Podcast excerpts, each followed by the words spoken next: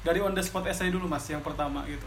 Gimana cara mas menyelesaikan essay itu dalam waktu yang sangat singkat? 35 menit apa ya waktu itu? Kalau nggak salah waktu aku menyelesaikan essay LPDP itu aku udah mulai khusus IELTS kalau nggak salah ya. Karena aku inget banget aku di IELTS itu diajarin cara nulis essay dalam bahasa Inggris juga intinya sih uh, langsung to poin aja sih kalau misalnya nulis essay itu. Jadi karena yang di, yang di, di expect kan bukan essay akademis ataupun bukan makalah kan essay yang relatif pendek ya nggak? Jadi karena essaynya itu relatif pendek kan ya langsung aja to the point. To the point itu maksudnya uh, uh, go straight to the main idea. Nanti kalau misalnya main idenya udah ada sebagai kalimat pertama ya udah tinggal ditambahin kalimat-kalimat pendukungnya aja. Kalimat-kalimat pendukung yang bisa mendukung uh, main idea di sentence itu idea di kalimat pertama jadi dan bagusnya memang gitu. Kalau misalnya untuk mengerjakan uh, esai baik lagi aku aku nggak mau bilang cara aku ini yang terbaik. Karena uh, yang mungkin ada pendekatan yang lebih baik lagi. Cuma kalau buat aku cara mengerjakannya gitu. Jadi uh, main idea di kalimat pertama itu ditulis uh, idenya apa terus ya kalimat tiga keempat dan kelima tinggal kalimat pertama. Jadi kalaupun nanti akhirnya kita kehabisan waktu ketika mengerjakan atau menulis paragraf dalam bahasa Inggris itu paling enggak mereka udah tahu yang pengen kita omongin itu ini loh di kalimat pertama. Jadi kalimat jadi kalau dilihat dari tingkat kepentingannya kalimat pertama itu harus paling penting. Jadi istilah kasarnya kalau misalnya orang baca kalimat pertama kita dia udah tahu uh, kita mau ngomong apa? Dia udah tahu kita mau nulis apa. Kita uh, dia udah tahu kita mau sampaikan apa di esai kita. Gitu. Jadi kalau misalnya nih kita kita kan suka mikirnya panjang ya. Termasuk aku juga mikirnya panjang sebenarnya Ben jadi uh, kadang-kadang tuh udah nyampe udah nyampe tengah terus ngeblank. Nah kalau misalnya kejadian kayak gitu kan paling enggak kita udah tahu kita udah ngasih tahu dia. Gue mau ngomong ini loh. Kalimat pertamanya itu udah jelas. Kalimat kedua itu itu kalimat pertama kalimat ketiga begitu mendukung kalimat pertama empat kelima itu kalimat pertama. Jadi kalaupun kita cuma sampai kalimat keempat ya udahlah kalimat kelimanya belum sempat ditulis. Ya udahlah nggak apa-apa nggak terlalu penting. Kenapa ya udah nanti juga dengan kita nulis kalimat pertama sampai kalimat keempat itu. Itu juga uh, berlaku buat keseluruhan esai ya. Jadi uh, gak cuma buat satu paragraf aja tapi buat keseluruhan esai dibuat itu juga. Jadi buat aku tuh paragraf pertama harus yang paling penting. Paragraf kedua itu harus mendukung paragraf pertama. Paragraf ketiga harus mendukung paragraf yang pertama kalau bisa mendukung paragraf kedua juga keempat juga gitu. Jadi kalaupun nanti misalnya tulisan kita nggak sampai selesai nih misalnya kita baru nyampe paragraf ketiga ayo udah harus dikumpulin. Udah nggak apa-apa. Karena toh dia udah udah tahu kita maksud maksud kita apa tulisan itu? Posisi kita gimana di tulisan itu? Oh ya dan ini penting juga nih. Biasanya kan kita nulis esai uh, topiknya itu adalah setuju atau tidak setuju ya dengan dengan isu ini. Ya nggak sih? Aku iya, lupa sih ingat ingat. Sejauh mana kita setuju sejauh mana nggak setuju? Itu posisi kita harus jelas. Kalau misalnya kita setuju ya itu harus kita tuliskan juga di semua paragraf. Jadi jangan sampai di paragraf pertama oh iya saya setuju gini gini gini gini gini. Terus paragraf kedua tiba-tiba uh, ini ternyata ini tulisan kita nggak setuju. Paragraf ketiga beda lagi setuju lagi. Paragraf paragraf keempat nggak setuju lagi. Nah itu biasanya akan bikin jelek. Karena kalau misalnya kita ditanya kayak gitu ya kita harus harus ini sih harus apa harus punya satu sikap. Kalau misalnya setuju ya semua kita tulis harus harus setuju. Harus uh, harus mendukung isu itu. Kalau misalnya memang kita nggak setuju ya ya berarti semua tulisan kita harus nggak setuju. Kalau memang uh, memang ada juga yang di tengah-tengahnya Ben cuma ini agak tricky. Kalau yang di tengah-tengahnya itu misalnya di tengah-tengahnya itu uh, kita bisa bilang saya setuju dalam hal ini dalam hal satu dua tiga tapi saya nggak setuju dalam hal ini. Ada juga yang kayak gitu. Cuma itu uh, agak tricky sih kalau misalnya kalian nggak yakin mendingan nggak usah kalau menurutku ya. Tapi kalau emang kalian yakin kalian bisa menyampaikan itu dengan baik ya silakan. Cuma menurut aku kalau misalnya kalian ngambil yang di tengah-tengah itu kalian harus uh, jelas pemisahannya di mana. Jadi jangan sampai kalimat paragraf satu sama paragraf lainnya itu kontras atau kontradiksi. Kalau memang kalian mau di tengah-tengah harus jelas paragraf satu dua tiga ini setuju. Terus paragraf 4 dan seterusnya ini nggak setuju. Itu nggak apa-apa kayak gitu. Cuma ya itu harus harus di harus di, dikasih batas yang tegas pemisahannya di mana. Di mana kita nggak setuju di mana kita setuju sama jangan dicampur-campur. Artinya uh, jangan paragraf satu setuju dua tiga dua tidak setuju tiga setuju. Muter muter gitu. Jadi di, di, di dikasih batas lah. Dikasih pemisahan yang jelas. Ya kalau yang aku pelajari kayak gitu Ben selain on the spot essay kita juga ada yang namanya leaderless group discussion. Dan ini sebetulnya pengalaman pertama buatku untuk ikut dalam dalam apa ya dalam semacam diskusi seperti ini gitu. Masih baru lah istilahnya. Waktu mas kemarin gimana cara mas untuk menghilangkan rasa gugup sebelum masuk ke ruangan diskusi? Kalau untuk menyenangkan rasa gugup ya sebenarnya kita harus percaya kalau orang lain yang masuk ke ruangan itu sama gugupnya sama kita. Yang pertama. Terus yang kedua ya kita harus tahu apa yang akan kita hadapi di dalam ruangan itu leaderless itu artinya apa? Leaderless itu artinya tanpa pemimpin kan? Jadi sebenarnya pengen dicari di situ bukan orang yang punya ngomong tapi orang yang bisa ada di tengah-tengah. Jadi artinya uh, ini menurut pengalaman aku ya selama beberapa kali uh, leaderless group discussion itu orang yang banyak ngomong itu nggak akan diterima. Pertama. Tapi sebaliknya orang yang nggak pernah ngomong itu juga nggak akan diterima. Jadi jangan sampai kita ada di kedua kutub itu kita harus ada di tengah-tengahnya.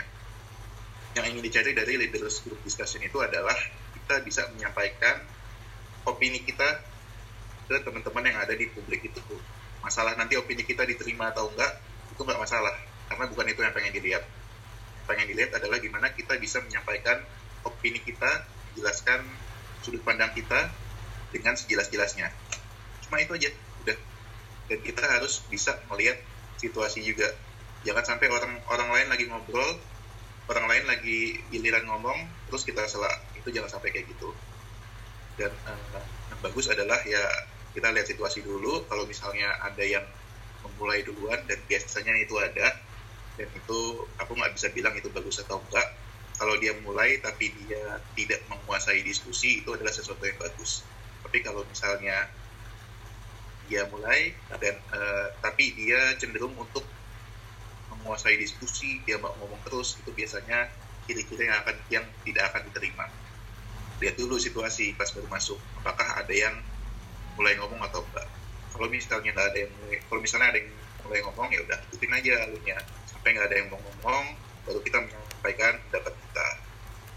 Tapi kalau misalnya pas masuk nggak ada yang nggak ada yang berani buat ngomong kan orang beda-beda ya. Ternyata yang masuk kan orang pendiam semua.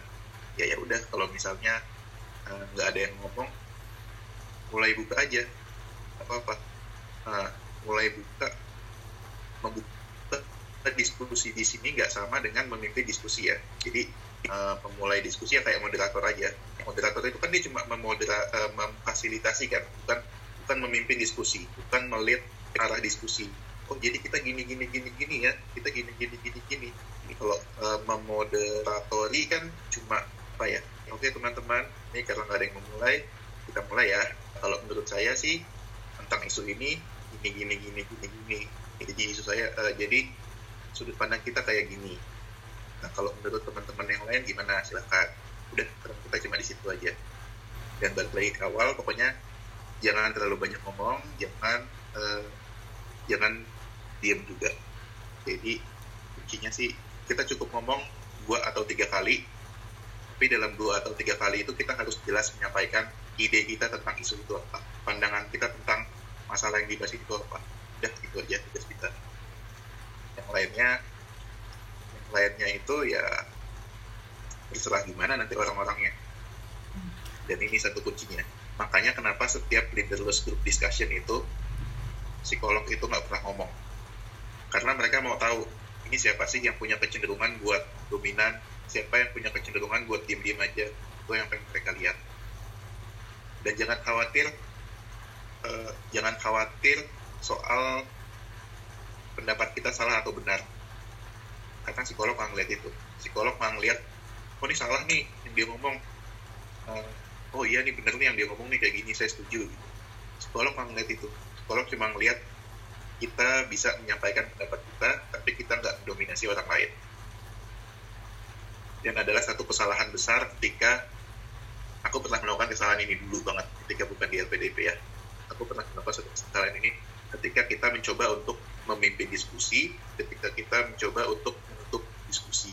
Jadi intinya apa ya kita mencoba untuk menyimpulkan apa yang udah didiskusikan. Itu itu nggak perlu. Tugas kita cukup dua atau tiga kali aja ngomong menyampaikan menyampaikan apa yang jadi uh, sudut pandang kita terus sudah soal. Intinya itu Ben aku sih sangat menyarankan uh, kita tetap banyak baca-baca. Jadi uh, dengan banyak baca-baca itu kita akan akan tahu sih akan bisa lebih mengantisipasi isu apa yang akan di yang akan dibahas. Karena menurut aku semua yang ada di leaders discussion itu nggak mungkin isu yang nggak populer. Pasti isu yang populer. Pasti isu yang banyak dibahas koran banyak dibahas di TV banyak dibahas di media sosial. Pasti deh. Karena orang yang ngasih soal pasti juga akan mikir-mikir juga. Selama ini sih aku nggak pernah dapet ya soal leaders group discussion soal peluncuran roket. Jadi sebelum masuk ke ruang discussion alangkah baiknya kalau misalnya kita punya bayangan isu-isu apa aja sih yang lagi dibahas di dunia saat ini. At least dalam seminggu terakhir lah isu-isu apa yang ada di koran yang masuk headlines yang uh, dibahas di TV dibahas di dibahas di talk show talk show pasti salah satu dari isu-isu itu. Hmm. Oke mas kita lanjut ke yang ketiga wawancara. Ini aku waktu itu kayak sesuatu yang paling menegangkan buatku karena kan memang ini poinnya paling tinggi dengar-dengar katanya 60% katanya lo ya kata teman-teman waktu itu jadi deg-degannya parah banget apalagi waktu itu ini kan sore lah tesnya itu sampai jam 5 baru selesai. Hmm. dan aku pas di ruang wawancara itu hampir satu jam saking banyaknya. Sebelum masuk ke sana ada banyak teman yang pernah bilang nanti kalau kamu diwawancarai sebentar itu berarti interviewernya nggak tertarik. Jadi dia pinginnya cepat-cepat. Kalau kamu lama berarti interviewernya itu tertarik samamu gitu kan. Cuman aku sih mikirnya nggak gitu-gitu juga.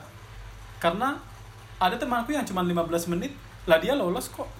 Tapi mungkin karena dalam 15 menit itu dia udah bisa menyampaikan segala sesuatu yang dibutuhkan atau yang dicari oleh pewawancara.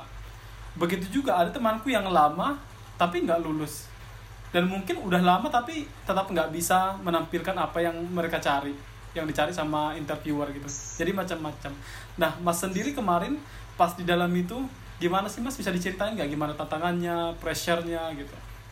Sebenarnya kalau masalah pressure sih setiap interview kita pasti punya pressure ya. Nggak peduli itu interview buat apa nggak peduli interview kerja interview skripsi sidang skripsi atau interview beasiswa semuanya sama. Nggak mungkin uh, nggak mungkin kita nggak, merasakan yang namanya pressure. Jadi apa yang buat aku sih adalah kita harus tahu apa yang mau kita sampaikan di dalam ruang wawancara itu. Jadi kita harus punya sikap sebelum kita berhadapan sama wawancara.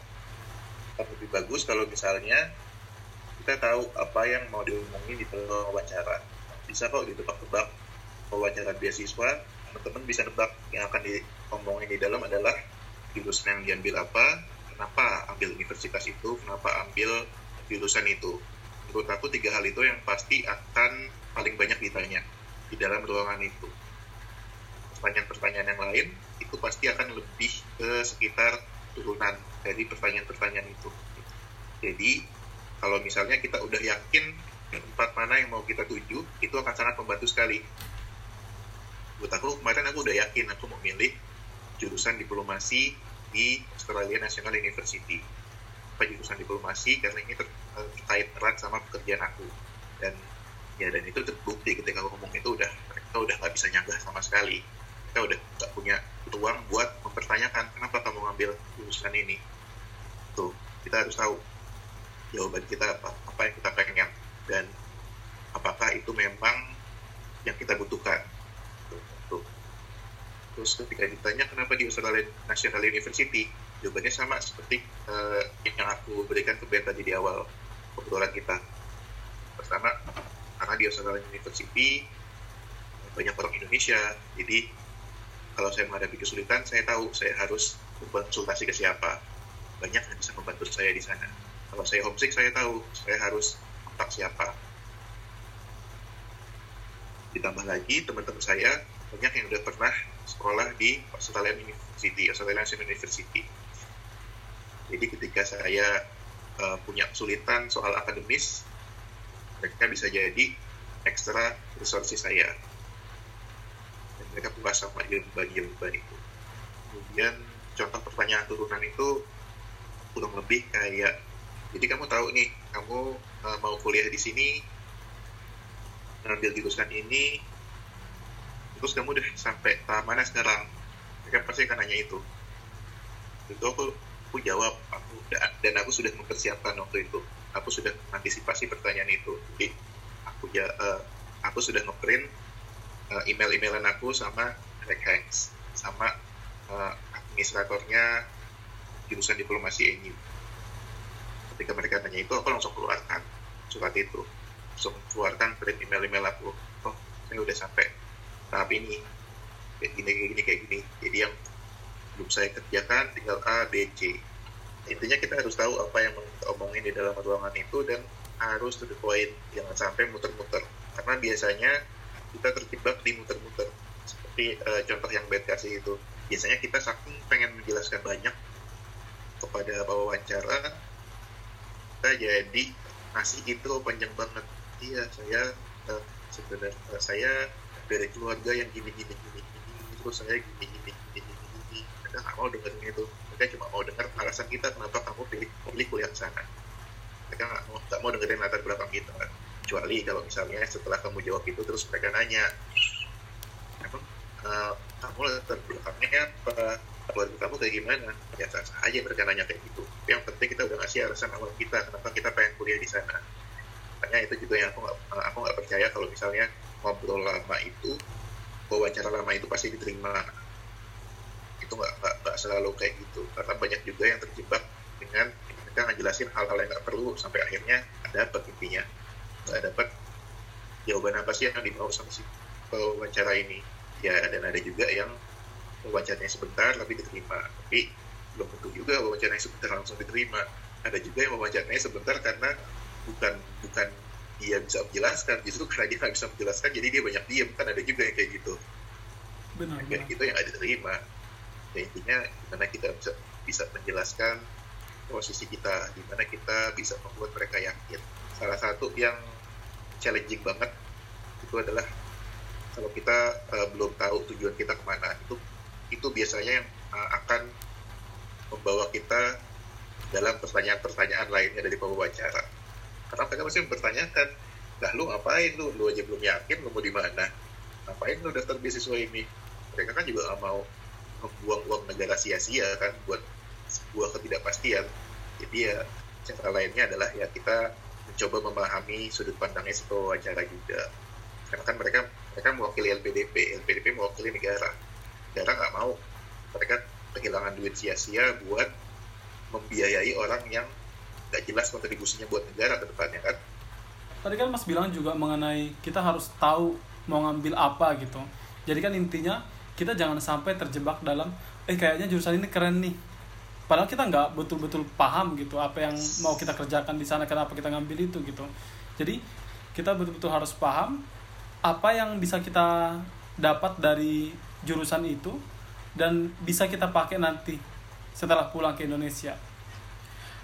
Pertanyaan yang umum selain yang tadi kenapa ngambil jurusan itu pewawancara juga sering bertanya kenapa harus ke luar negeri? Aku percayalah mas pasti pendapat sama aku. Kuliah itu nggak mesti ke luar negeri kan? Bisa juga di dalam negeri gitu ya. Tapi apa yang membuat kuliah di luar negeri itu berbeda? Karena gini mas banyak orang yang bertanya-tanya mengenai ini. Jawaban yang paling ideal apa sih kalau dikasih pertanyaan yang seperti ini? Kenapa harus ke luar negeri? Karena sering kali jawaban yang kita keluarkan sama aja dengan yang lain. Jadi apa yang membuat kita unik? Jawaban apa yang membuat kita beda gitu bahwa aku waktu itu punya alasan sendiri kenapa aku harus keluar negeri. Aku tahu aku uh, kuliah S1 di UI di dalam negeri. Jadi aku tahu dengan aku kuliah di luar negeri aku akan mendapatkan perspektif yang berbeda. Dan aku bisa menjelaskan itu ke mereka. Bahwa setiap di setiap negara itu HI itu punya mazhab-mazhabnya sendiri. Jadi HI di uh, Indonesia mazhabnya seperti ini HI di Australia mazhabnya seperti ini HI di UK itu pendekatannya beda lagi. HI di Amerika pendekatannya beda lagi. Termasuk juga HI di Timur Tengah di Korea sama di Jepang. Itu pendekatannya beda lagi. Dan aku bisa kasih tahu ke mereka kalau misalnya saya kuliah di dalam negeri lagi di UI lagi itu berarti saya nggak ada perkembangan karena yang ngajar dosennya itu lagi itu lagi bahasannya itu lagi itu lagi. Saya mau punya sebuah perspektif baru mana ditawarkan oleh uh, eh, HI atau diplomasi di Australia. Jadi waktu itu jawaban aku itu karena dengan dengan sekolah di luar negeri dengan sekolah di Australia aku bisa mendapatkan ilmu baru pengetahuan baru dari guru yang baru yang sudut pandangnya pasti baru juga. Jadi aku nggak nggak uh, terperangkap di satu sudut pandang satu mazhab yang sama-sama aja. Karena kalau di Indonesia pada uh, jatuhnya aku akan belajarnya itu lagi itu lagi. Itu butuh suatu pembelajaran yang baru. Untuk uh, suatu knowledge yang baru. Aku waktu itu sampai menjelaskan misalnya jadi kalau misalnya HI di Indonesia itu kayak gini belajarnya. Kalau misalnya HI di Australia kayak gini HI di Asia Timur di Jepang di Korea itu pendekatan yang sejarah terus kalau HI di uh, UK itu pendekatannya lebih ke, ke defense ke strategik kalau HI di Amerika pendekatannya lebih ke uh, liberalisme demokrasi kalau HI di Australia kayak gini kayak gini karena HI di Indonesia kayak gini jadi uh, aku memilih buat sekolah di Australia selain juga karena tadi alasan-alasan yang tadi aku udah bilang alasan-alasan uh, bahwa di sana orang Indonesia di sana banyak yang bisa membimbing aku. Kalau misalnya aku get lost dan salah satu alasan lainnya adalah karena di Australia menawarkan sudut pandang yang berbeda. Menawarkan pengetahuan yang berbeda daripada yang sudah pernah didapatkan di Indonesia. Oke mas. Itu kan sebenarnya kan jawaban yang Mas sampaikan pas wawancara kan sebelum berangkat ke luar negeri kan. Dan banyak banget sebenarnya orang yang menjawab pertanyaan demikian. Dan jawabannya itu gini Mas. Ya iyalah kalau kita kuliah di luar negeri itu kita bisa dapat networking yang lebih. Kita bisa bahasa Inggris karena di sana pakai bahasa Inggris. Let's say di Australia atau Amerika atau di Inggris gitu ya. Terus kita bakal terbiasa dengan kultur yang berbeda. Ini tiga jawaban yang hampir semua orang mungkin menjawabnya ini gitu. Dan melihat ke belakang Mas tadi bilangnya kayak gitu. Tapi setelah sekarang misalnya setelah Mas sudah pulang dari luar negeri. Mas kan bisa melihat kan apa yang membuat kuliah di luar negeri itu berbeda? Apa yang Mas dapat yang kayaknya kalau kita kuliah di Indonesia aja nggak bakal didapatin gitu?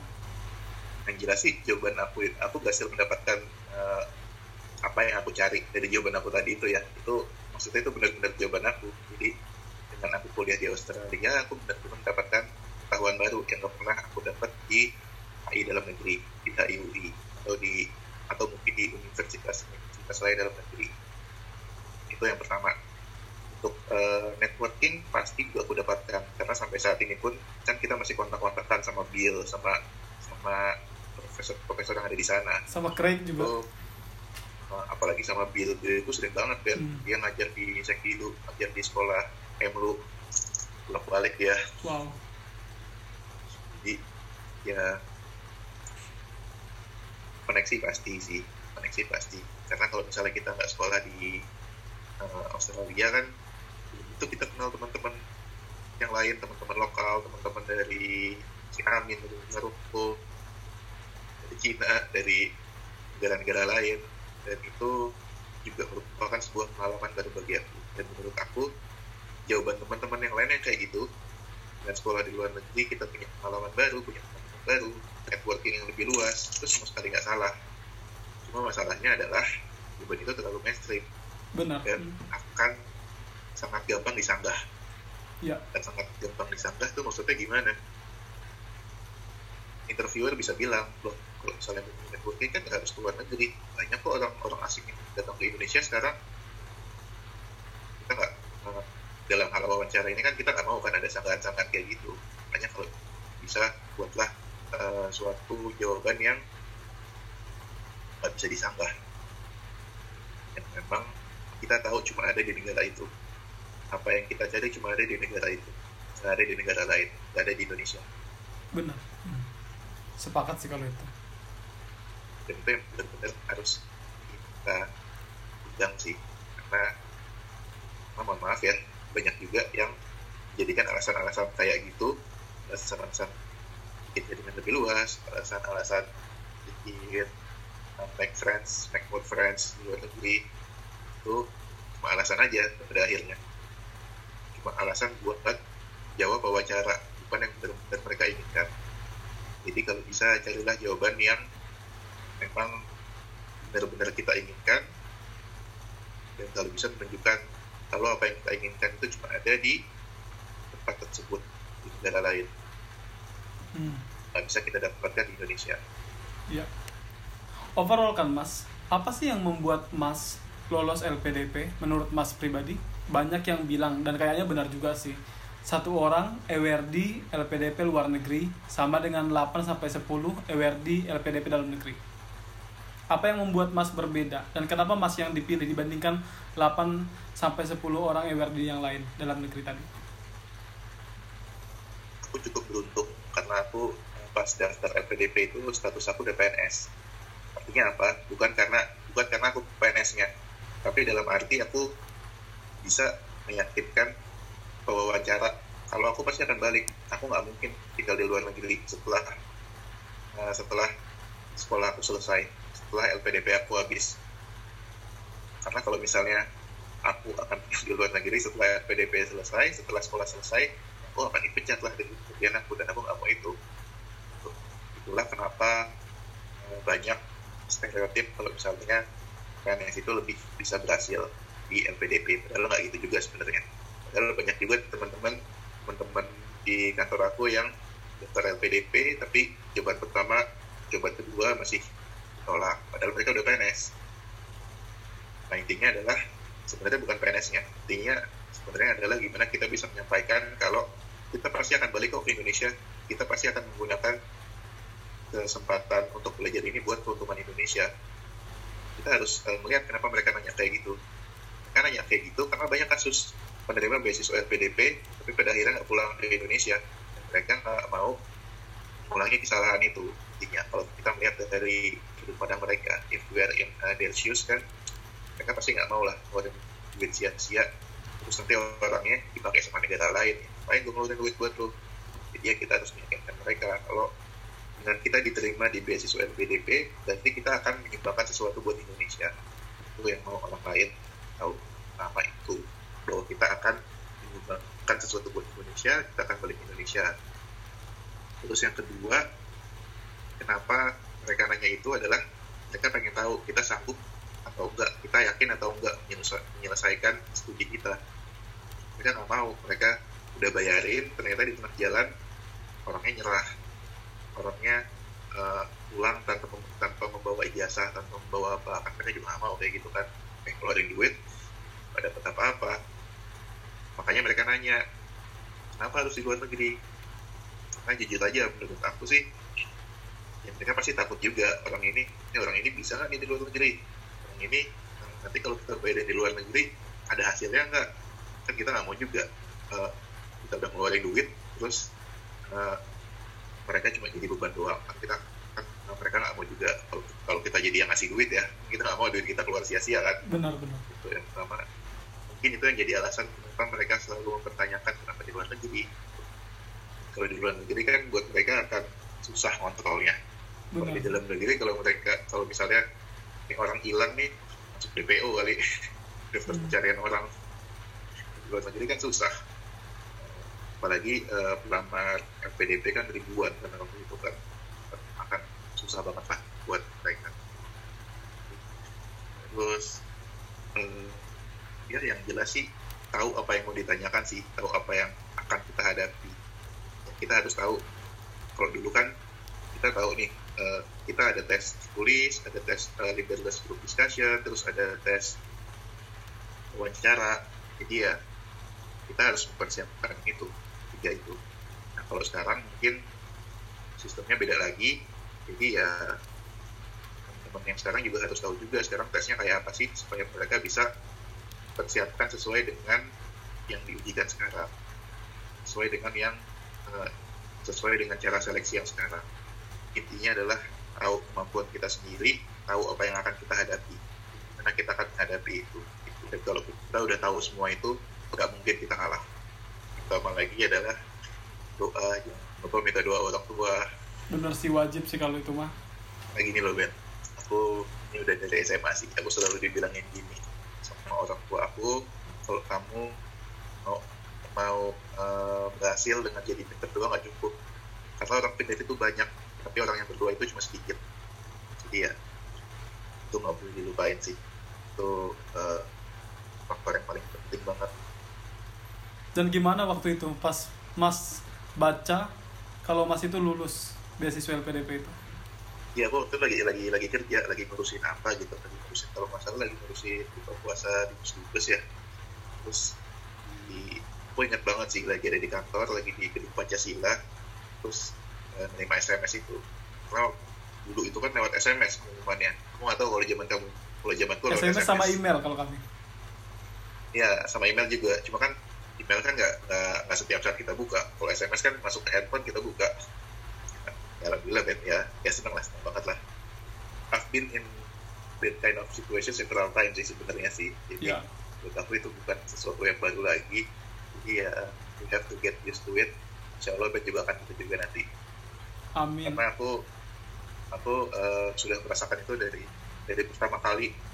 Yang pertama kali itu adalah ketika aku diterima SPMB S1 sama sih hmm, pertama kali aku senang banget melihat nama aku ada di koran. Itu habis pakai koran kan sih satu satu tuh nyadunya kecil-kecil ya Allah. Jadi orang udah tahu lah mas mas Bas ini angkatan berapa ya. Kalau aku dulu udah gak pakai koran karena masih masih pakai koran. Itu beberapa tahun setelah. SPMB namanya dulu. Iya. Kirain MPTN mas? Enggak UNPT itu sebelumnya lagi. Iya makanya. Tapi ya itulah tiap tahun berubah-ubah namanya. Iya iya ah. Ya itu aku pertama dulu yang yang yang eh, apa ya itu sih eh, pertama kalinya aku bener-bener pengen eh, pengen mencapai satu tujuan dan akhirnya aku eh, bisa mencapai itu ketika masuk S1 terus eh, yang kedua ya pas masuk Kemlu pas masuk itu tapi kan perjuangannya gak cuma setahun dua tahun kan aku nyobanya sampai tiga kali kan.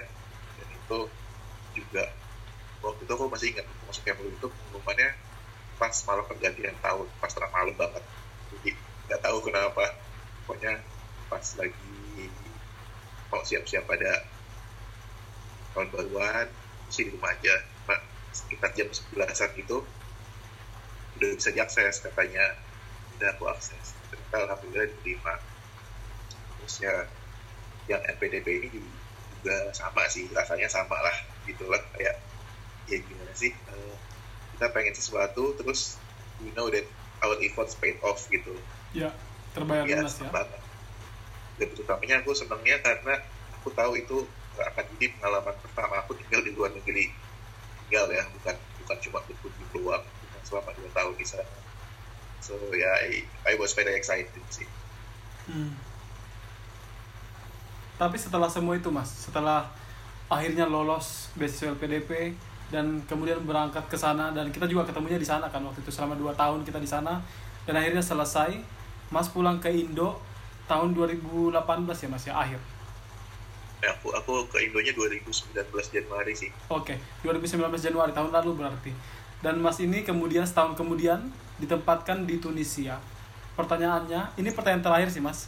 Setelah menyelesaikan S2 di Aussie itu dan sekarang ditempatkan di negara yang baru di Tunisia, sepenting apa sih mas pengalaman dan ilmu yang mas dapat selama studi S2 kemarin untuk kerjaan mas yang sekarang? Penting banget sih, terutama buat ilmunya ya, karena selama aku belajar di sana pun aku sangat merasa kalau semua ilmu yang aku dapat di sana itu sangat terkait sama pekerjaan aku. Jadi uh, ini agak berbeda sama uh, ilmu yang aku dapat ketika S1. Karena ketika S1 di Indonesia itu kebanyakan ilmu yang aku dapat itu masih muter-muter di teori. Ketika kita belajar di sana, ketika di diplomasi, salah satu yang aku suka dari belajar diplomasi adalah mereka lebih banyak tatapannya praktek, bukan bukan selalu praktek uh, praktek simulasi diplomasi atau praktek simulasi sidang ya. Cuma mereka lebih banyak membahas uh, praktek-praktek di lapangan. Kita kan tetap baca buku juga kan, baca buku cuma ya yang dibahas banyak tentang uh, gimana kita harus berperilaku di lapangan, gimana gimana kita bisa uh, memanfaatkan media sosial untuk uh, kepentingan diplomasi kita, terus uh, gimana misalnya praktek antar negara ya, misalnya kayak hubungan Indonesia sama negara-negara Pasifik kayak gimana, terus misalnya hubungan uh, Indonesia sama Australia gimana sama juga satu lagi yang baru aku belajar di sana adalah sejarah diplom yang benar-benar baru dipelajari di sana ya sejarah diplomasi itu dari awal sampai sekarang itu gimana. Itu walaupun aku sudah menjadi seorang diplomat ketika itu tapi kita itu pengetahuan baru buat aku. Jadi uh, I really apa ya aku sangat melihat itu sebagai sesuatu yang sangat berharga sih tahun yang aku dapat di Australia. Terus kalau dari experience ya experience ya yang jelas beda ya tinggal di luar negeri sama di negeri sendiri.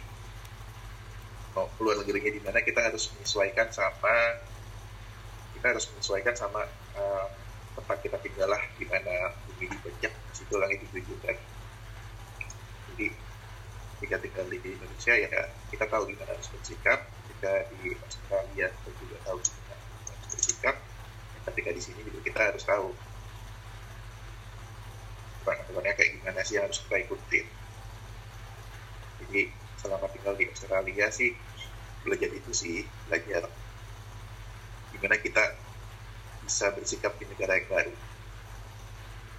Walaupun sebenarnya kita nggak bisa menyamakan di Australia sama di Indonesia sama. Ya jelas-jelas beda sih. Aturan aturannya beda perilaku masyarakat lebih berbeda. Nah di Australia itu kan pertama kali kita tinggal di luar negeri kan. Jadi yang cukup berbeda sama di Indonesia.